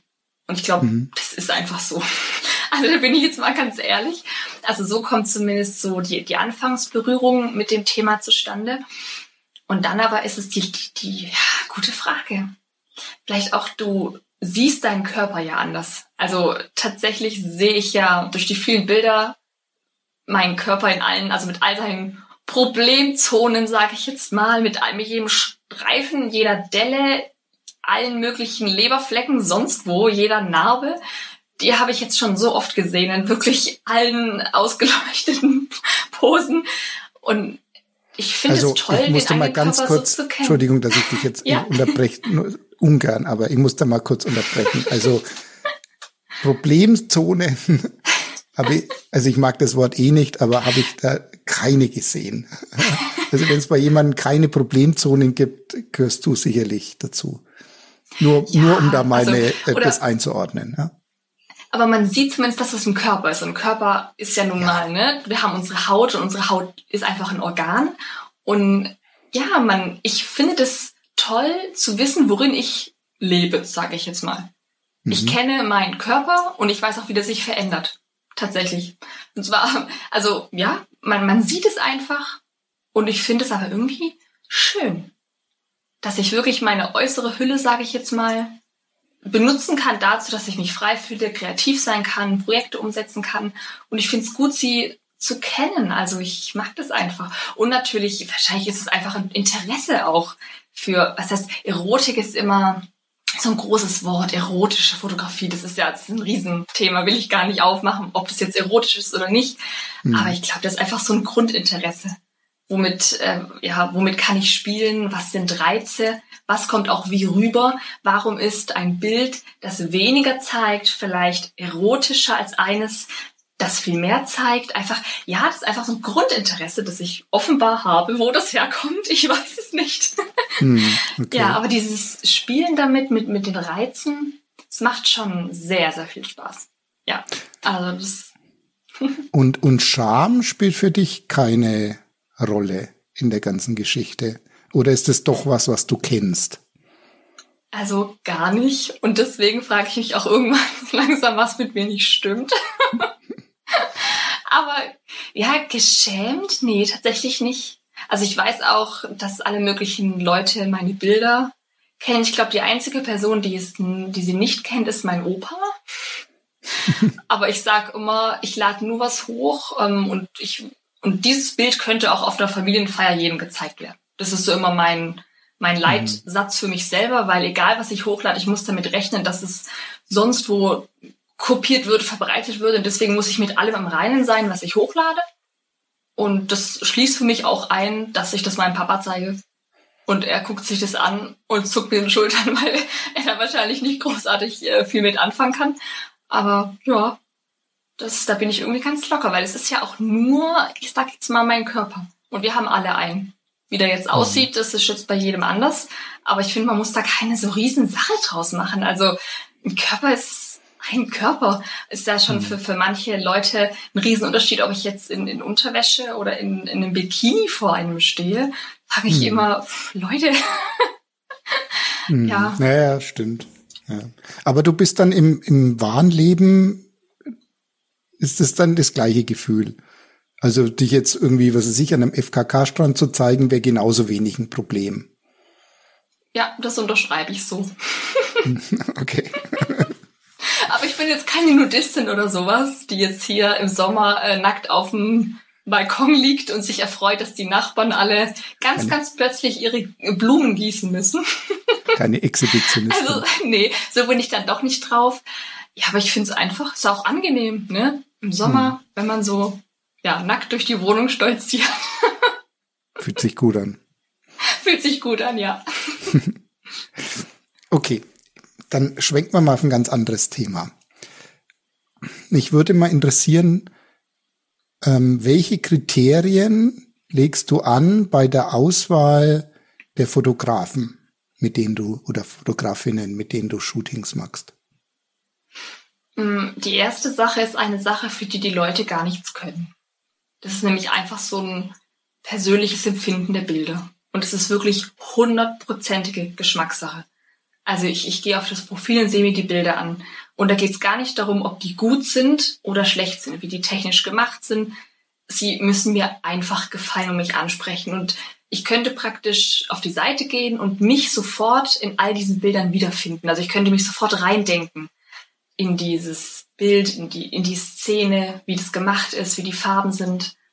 Ja, und das ist so das Erste und dafür können die Leute halt nichts. Also ja, das ist wirklich reine persönliche Meinung. Deswegen schreibe ich auch manchmal, ja, das heißt, Absagen klingt immer so, als ob ich, keine Ahnung, 100.000 Anfragen bekomme und den ganzen Tag nur damit beschäftigt bin, diese interessierten Leute da irgendwie zu unterhalten. So ist es gar nicht. Also ich bekomme gar nicht so viele Anfragen vielleicht. Äh, ja, aber wenn ich eine Absage dann schreibe, schreibe ich dir auch teils an Leute, wo ich eigentlich denke, passt irgendwie schon, aber es berührt mich nicht so, dass ich sage, ich sehe mich da drin und muss es jetzt unbedingt erleben. Ja, also das ist so eigentlich die persönliche Meinung und das persönliche erste Empfinden ist so das erste Kriterium und dann natürlich alles drumherum zum Beispiel hat bei mir ja ein No-Go ist zum Beispiel eine Ansprache mit hey du hast echt einen tollen Körper und einen keine Ahnung geilen Hintern. Dann mhm.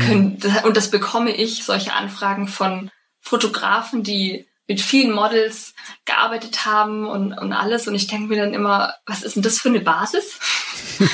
ähm, ja, erstmal, ja, mit der Tür so ins Haus gefallen, finde ich irgendwie schwierig. Also ich interessiere mich eher, welche Ideen hat die Person? Was könnte mhm. sie sich mit mir vorstellen? Was schwebt ihr vor? Worin sieht sie mich? Also das sind Sachen und ähm, ob ich jetzt einen geilen Hintern habe oder nicht, das spielt jetzt wirklich mal überhaupt gar keine Rolle. Also so mit Komplimenten da um sich werfen, finde ich jetzt eher schwierig tatsächlich. Also da bin ich eher immer so vorsichtig dann, sagen wir mal so. Ja, ja für dich, also für ihn spielt es offensichtlich dann schon eine Rolle, ne? Ja, Wenn dann das ist das er aber irgendwie ist, schon auf, sagt. genau, dann ist er wohl schon ja auf dem falschen ja, Pfad, weil ich will mich ja nicht irgendwie begaffen lassen oder so, sondern mhm. ich will ja gemeinsame Ideen umsetzen und Projekte, die beider, beiden gleichermaßen am Herzen liegen und beide mhm. gleichermaßen irgendwie voranbringen in dem, was sie so erreichen wollen, was sie mit ihrem Leben so machen wollen und worin sie kreativ werden möchten. Ja. Mhm. Genau. Und das dritte ist eigentlich ein gutes Feedback von anderen Models. Das habe ich jetzt auch angefangen, so seit, ja, ich glaube, die letzten drei, vier neuen Fotografen, mit denen ich was gemacht habe. Da habe ich immer davor mit anderen Models geschrieben, habe einfach kurz gefragt, hey, wie war der so drauf? War alles in Ordnung? Und dann kommt einfach Daumen nach oben meistens zurück, kam jetzt in jedem Fall zurück, dass alles wunderbar ist. Und dann hat man einfach so, ein, ja, so eine Sicherheit, die schon wichtig ist, ja. Hm. Das ist, glaube ich, was, was noch viel zu wenig gemacht wird. Hm. Von den Models. Das, da könnte man, glaube ich, viel ja. Aus dem Weg gehen. Also man muss natürlich ja. voraussetzen, dass dann die Antworten auch ehrlich sind.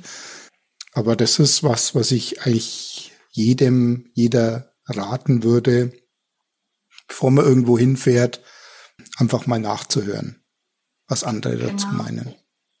Ja, weil es sind ja schon Situationen, man ist allein mit einer fremden Person in einem Hotelzimmer zum Beispiel oder irgendeiner Location oder irgendwo draußen im Wald tatsächlich oder Lost Place, was auch immer, was es da alles gibt ja, da muss man schon eigentlich ein bisschen vorsichtig sein. Man hat ja auch zum Beispiel eine Verantwortung gegenüber seinem Partner und seiner Familie, dass man sich nicht mhm. einfach gedankenlos in irgendwelche Situationen stützt, wie ich es zum Beispiel am Anfang gemacht habe, wo ich jetzt auch im Nachhinein drüber denke, Anne, mein Gott, warst du blöd.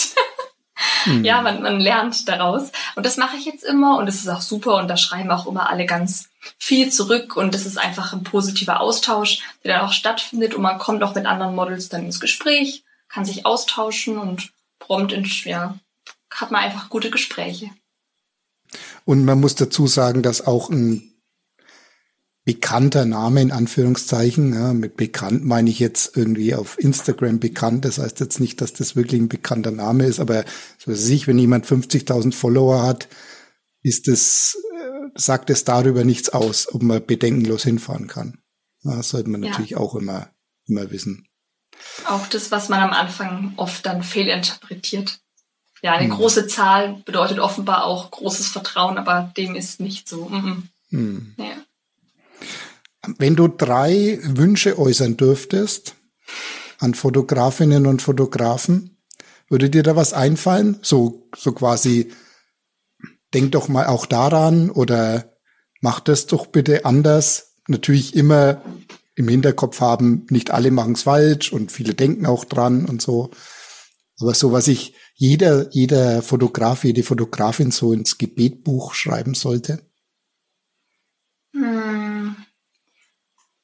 Das ist eine, auch eine gute Frage. Du hast heute sehr viele gute Fragen. Ich habe ja alle anderen Podcast-Folgen durchgehört und habe dann immer mitgeschrieben. doch, doch, genau. Deswegen, ich habe alle mitgeschrieben. Ich habe immer versucht, mich auf die einzelnen vorzubereiten. Ah, das ist typisch Anne. Diese akribische genau. Vorbereitung, ja. Genau, akribisch und Listen alles und schöne Abhäkchen und so, ja, ja, das genau. Mm, ich habe ja gesagt, ich werde dich überraschen. genau, das hast du auch wahr gemacht. ähm, Wenn dir nichts einfällt, ist auch völlig okay.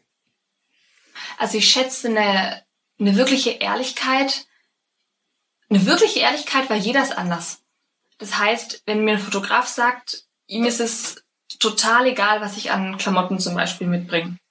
Dann hm. will ich das wissen, weil dann kann ich mir die Mühe vorher sparen, das ganze Zeug abzufotografieren und die ganzen Bilder hinzuschicken, zum Beispiel. Oder jemand sagt, mm, ist es schon ziemlich wichtig zu wissen, was sind da für Farben dabei, dann kann ich mich einfach vorbereiten. Und das möchte ich auch wissen, weil dann mache ich wirklich gute Bilder in einem guten Licht, dass die Person auch ganz genau weiß, worauf sie sich einlässt. Und ich glaube, so die, diese persönlichen, ja, diese Spleens, sage ich immer, jeder hat ja auch so ein bisschen, ja, seine, mhm. einfach so, wie er gerne arbeitet und dass man da einfach ehrlich ist und sagt, hey, so heiße ich, so bin ich und so arbeite ich gerne. Und das finde ich toll, wenn ich das weiß, weil dann kann man sich voll aufeinander einlassen. Genau. Und also das fände ich eigentlich am allerbesten, wenn ich immer weiß, woran ich bin und dass die Person mir auch ehrlich sagt, dass vielleicht auch ungewöhnliche Dinge ihnen wichtig sind. Genau. Mhm. Zum Beispiel super genau zu wissen, was ich mitbringe. Ja, oder immer zehn Minuten früher da sein. oder was auch immer. okay. Gibt es viele ja. Fotografen, die irgendwelche ganz komischen, äh, komische Vorlieben klingt jetzt so in eine komische Richtung, die ich jetzt nicht meine, aber so die ein bisschen so monkmäßig äh, irgendwas immer ganz besonders haben wollen? Ja, in die andere Richtung zum Beispiel. Also einer, der, der interessiert sich zum Beispiel gar nicht dafür, was ich mitbringe. Das finde ich echt herrlich, weil ich vollkommen allein entscheiden kann, wie ich was wo einpack. Äh, ich habe nur so, eine, so ein Farbschema ungefähr, also zum Beispiel sehr viel weiß, weil es immer in Richtung Schwarz-Weiß geht. Ja, und das ist für mich super entspannt und dann weiß ich, dass ich da beim Shooting ähm, keine großen Vorbereitungen brauche mit, mit Outfits zusammenstellen und abfotografieren. Und das finde ich eigentlich entspannt, dass ich mich da dann, ja, da kann ich dann zusagen und habe praktisch ja, keine Vorbereitungszeit mehr. Das finde ich ganz gut. Aber so völlig verrückt ist mir noch nicht untergekommen. Tatsächlich. Bis auf einen, der hat auch gefragt, ob wir Fußbilder machen. Ja, mhm. da habe ich dann gesagt, ist nicht mein Ding, weil ich kann äh, das nicht so gut. Ne? Also der wollte dann, dass ich ein ganz genaues French Design ne, auf die Fußnägel mache. Und das kann was, ich aber gar nicht. Was ist denn das? Was ist denn ein French da Design auf die, den Fußnägeln? Vorne, die Fußnägel sind dann so, so weiß, also ganz, ganz hell. Das ist ja einfach ein Design. Und ich musste wirklich sagen, das kriege ich gar nicht hin. Sorry, aber hm. da bin ich technisch gar nicht in der Lage zu. Ja, aber er war auch ehrlich, das fand ich auch gut. Nicht, dass er dann vor Ort gesagt hätte, sag mal, wie sehen deine Füße denn aus? Ich wollte da eigentlich sonst ein Design drauf haben. Ja, also man muss einfach ehrlich sein. Ja, mhm. das ist, glaube ich, das Allerwichtigste. Und auch währenddessen, wie du gesagt hast, immer im Blick behalten, wohin es gerade läuft und was vielleicht die nächsten Ideen sind, die man zusammen umsetzen möchte. Und im Zweifelsfall einfach lieber zweimal fragen. Mhm. Das ist eigentlich ein super simpler Tipp, aber zweimal gefragt ist nicht einmal zu viel gefragt. Hm. Okay, schön. Und was würdest du dir denn selbst ins Gebetbuch schreiben? War, äh, also worin möchtest du besser werden? In Anführ besser in Anführungszeichen. Das spielst du jetzt bestimmt auf meine peinliche Liste an. von der ich dir bei unserem Shooting erzählt habe. Denn ich habe ja diese Nein, da, das habe ich jetzt gar nicht so gemeint. Ja, stimmt, ja, du mit deiner Liste, ja. Genau, also für die, die es nicht wissen, ich habe am Anfang, also ich habe so eine Shootingliste, da schreibe ich immer rein, wann ich mit wem was gemacht habe und wo und alles und überhaupt und wo sind die Bilder gespeichert und so weiter. Und da gibt es auch eine Spalte, die heißt Verbesserungsvorschläge und zwar an mich selber, weil man einfach Dinge ja, dazulernt, zum Beispiel immer einen Haargummi dabei zu haben oder solche Sachen. Und da kommt es dann immer einfach rein. Und mittlerweile fülle ich diese Liste tatsächlich nicht mehr, weil so grundlegende Verbesserungsvorschläge ich jetzt mittlerweile zum Glück angenommen habe und auch umsetze. Und besser werden möchte ich darin, dass ich noch mehr loslasse und noch mehr von diesem Schönheitsdenken wegkomme. Also das gelingt mir bei manchen Shootings jetzt immer mehr, dass die, das Foto wird ehrlicher und kommt immer mehr weg von diesem es sieht schön aus Charakter. Und mich mhm. darauf noch mehr einzulassen, das ist auch mein großes Ziel für 2023 haben wir dann schon nächstes Jahr. Die Zeit vergeht so schnell, dass ich wirklich einzelne, also vereinzelte Projekte mache, voll auf Qualität und null mehr auf Quantität setze und dann aber mhm. mich wirklich drauf einlasse und da, also das klingt jetzt immer so groß, Kunst in Anführungsstrichle, ja, aber mehr in die Richtung gehe und mich ganz anders noch einsetze, meinen Körper ganz anders einsetze und nicht mehr in klassischen Posen denke, wie so sieht mein Hintern groß aus und so sieht mein Bauch flach aus und wenn ich die Arme hebe und Brust raus, dann habe ich echt äh, wunderschöne Brüste, ja. Das sind so Sachen, die die weiß man, das mache ich automatisch Aber davon wegzukommen tatsächlich wieder, das ist so mein Ziel tatsächlich. Also weniger schön zu sein. ist mein Ziel für 2023, dass ich einfach meinen Fokus auf was ganz anderes lege, weil ja, schöne Bilder in Anführungsstrichle, das habe ich jetzt einfach und das interessiert mich jetzt nicht mehr so sehr, wieder einfach in eine, in eine neue Richtung zu gehen und mehr was, was Kunstvolleres zu machen, viel mehr Emotionen und ja, viel mehr Ausdruck, gerade im Gesicht. Das habe ich super viel vernachlässigt. Weil ich habe dann meinen Körper und dann pose ich und mach und tu. Und ganz oft habe ich einfach denselben Gesichtsausdruck, dieses, ja, was soll denn das sein? So lasziv, keine Ahnung. ähm, und jetzt gehe ich immer mehr in Richtung Gedanken verloren, aber auch einfach mal echte Emotionen zu zeigen. Ja, das ist viel schwieriger, aber deswegen auch eine Herausforderung, die ich gerne annehme. Also das finde ich toll, dass du das sagst. Ähm, ist das wert, also wenn mich jemand fragen würde, wäre das, glaube ich, der erste Punkt, den ich so bei den Models ins Gebetbuch schreiben würde, oder es klingt so nach einem Befehl, aber ähm, als Wunsch, lernt loszulassen. Mhm. Oder habt keine Angst davor, loszulassen und denkt nicht mehr drüber nach, ob er gut ausschaut. Ja? ja? Also dieses quasi, was du jetzt sagst, ich weiß, wie ich mich so hinstelle, schaut mein Hintern schön rund aus und meine Brüste mhm. schauen dann am besten aus, dass man das abstellt, dieses Denken, ja. weil das ist ja auch nur eine Art von Schönheit in Anführungszeichen und meistens, mhm. meinem Empfinden nach, schauen andere Dinge noch schöner aus, nämlich dann, wenn es irgendwie echt ausschaut. Ja, finde ja, ich. Genau. Ja? Und das echt schaut halt dann aus, wenn man echt loslässt. Ja. Ja, Aber das, das ist natürlich hinzubekommen. Mhm. Das ist natürlich eine große Vertrauenssache natürlich auch. Ne?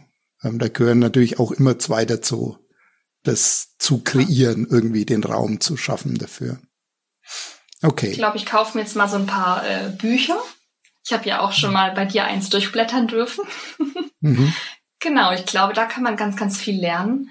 Und ohne jetzt zu sagen, ich will ein Buchprojekt machen, also da habe ich gar keine realistischen Pläne oder irgendwas, aber einfach, was ich da sehe und was man da mitbekommt und was da Bilder für Aussagekräfte haben, da irgendwo hinzukommen. Mhm. Ja. Gut. Weil so ein, so ein Bildband, den kannst du ja nicht durchblättern und einfach so durchscrollen wie durch Instagram, was man jetzt gerade kann, weil dich hält kein Bild so fest, dass du sagst, du, du musst jetzt hier innehalten, ja, also solche Bilder zu kreieren, das wäre toll in 2023. da bin ich sehr gespannt drauf, ob dir das gelingt. Ich auch. ich habe noch ein paar kurze Aussagen, mit denen mhm. ich dich konfrontieren möchte und da hätte ich gern konfrontieren, ja. Also es soll keine Konfrontation sein, die ich dir ähm, sagen möchte und bin auf deine Meinung dazu gespannt. Mhm. Aussagen oder Fragen. Das erste ist, überraschen dich noch immer Bilder, die du von Fotografen kriegst. Überraschen in dem Sinn, dass du sagst, so habe ich mich noch nicht gesehen. Ja, das kommt vor, aber bei weitem nicht bei allen Bildern. Also gerade in Posen, die ich kenne, überrasche ich mich selber nicht mehr mhm. sondern in anderen Dingen. Also zum Beispiel einfach mal zu sagen, hey Anne, du hast jetzt hier einen Raum, hier fällt das Licht hin, das kannst du machen. Und jetzt fotografiere ich einfach mal und du machst mal. Und dann so ganz gedankenverlorene Bilder, wo ich wirklich die Kamera vergesse und eben aufhöre zu posen. Dann gibt's Posen, die mich überraschen, wo ich sage, okay, das habe ich da gemacht und ich weiß auch, das würde ich nie wieder so hinkriegen. Und das will ich auch gar nicht, weil das war einfach dieser Moment, und der ist zwar vorbei, aber den habe ich festgehalten auf diesem Bild. Also dann kann ich mich schon noch überraschen, ja. Da sind aber wir eigentlich wieder dann beim Punkt vorher, ne? Dass du genau. da vielleicht auch mehr hin möchtest. Genau. Dass das genau. wieder also öfter das ist, passiert. Ja. Das Posen und ja, das sein lassen, weil in den Standardposen kann ich mich selten überraschen. Vielleicht nochmal durch einen Gesichtsausdruck, der wirklich irgendwie flüchtig war und wirklich, ja, was hat, was ich so noch nicht gesehen habe, aber das ist selten. Ja. Mhm. Mhm. Okay.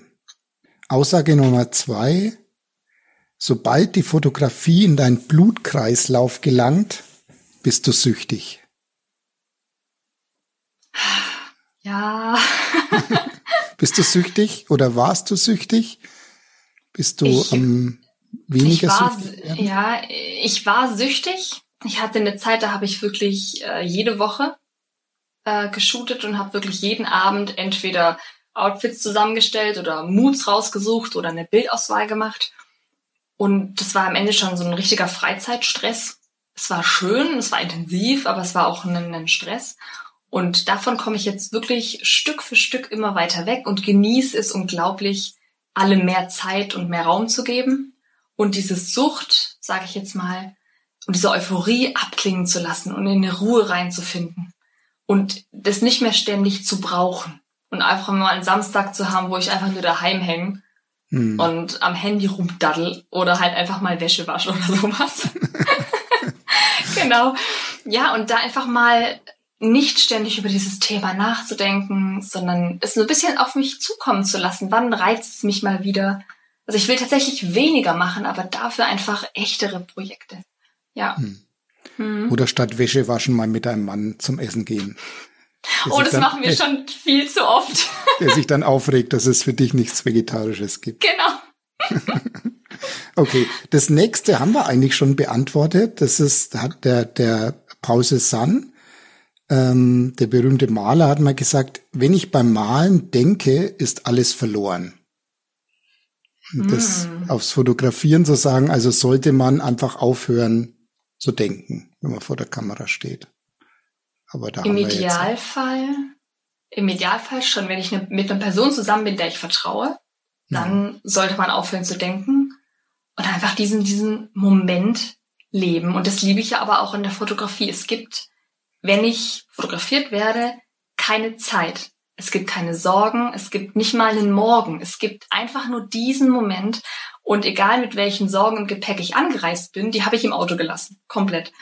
Das liebe ich. Das ist wirklich eine, ja, eine, eine Therapie, weil ich völlig frei bin von allen Ängsten und Gedanken und Sorgen und jeglichem Stress vor allem auch. Das ist ganz interessant immer, weil dann gibt's wirklich, du verfährst dich mal oder du kommst fast zu spät und dann hetzt du dahin und nach zweieinhalb Stunden Fahrt, der Hintern ist dir schon eingeschlafen, sprintest du dann vom Auto zur Location, bist völlig außer Atem und alles, aber sobald's losgeht, das ist der Wahnsinn.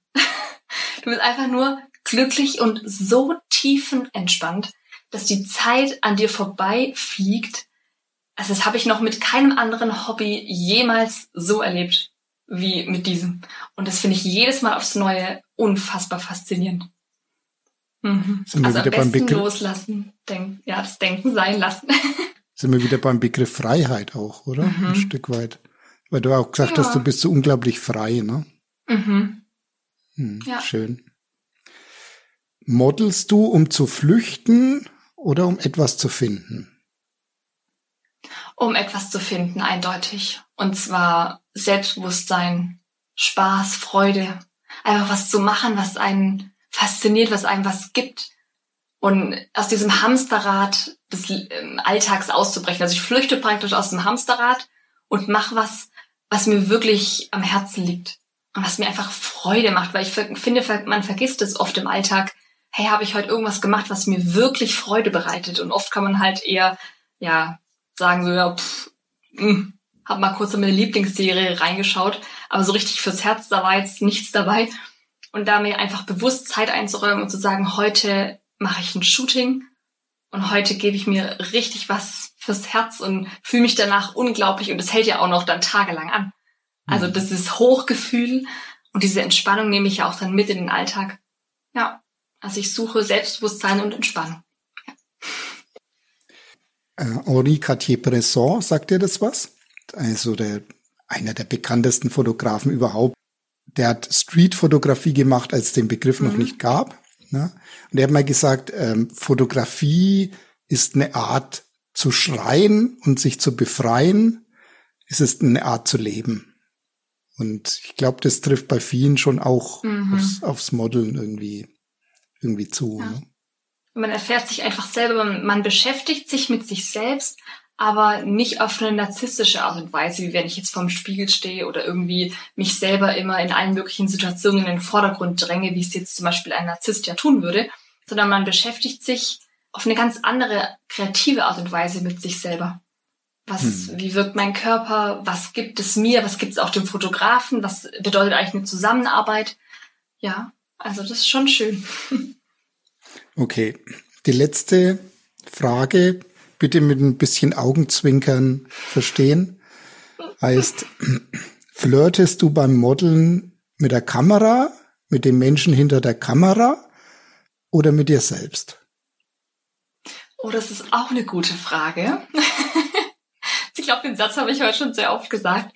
Also tatsächlich flirte ich mit mir selbst. Das ist ein interessanter Gedanke. Aber ich glaube, der ist ziemlich treffend. Mhm. Oder mit dem, wir können auch sagen, mit dem Gefühl, wie sich's gerade anfühlt, irgendwie, ne? Mhm. Also es ist schon tatsächlich, würde ich sagen, wahrscheinlich ein Flirten über die ganze Zeit, aber nicht mit der Person hinter der Kamera, sondern tatsächlich mit, ja, mit der Situation, mit, mhm. mit allem, was mich da umgibt. Und tatsächlich die Kamera gucke ich, also versuche ich größtenteils eigentlich zu ignorieren gerade in den letzten Shootings, dass ich eher wirklich mehr bei mir bin. Deswegen habe ich ja, äh, ja, ist es auch so mit dem Samstag, dass ich da, da kann ich die Kamera nicht ignorieren, weil ich in, dir, in einen direkten Dialog mit ihr trete. Ja, aber bislang, spannende Frage, wirklich. aber so dieses Flirten liegt ständig im Raum, aber nicht zwischen zwei Personen, mhm. sondern ja, ich flirte vielleicht sogar mit meinem Körper, wer weiß, mhm. kann man jetzt mhm. ganz ja poetisch wahrscheinlich ausdrücken.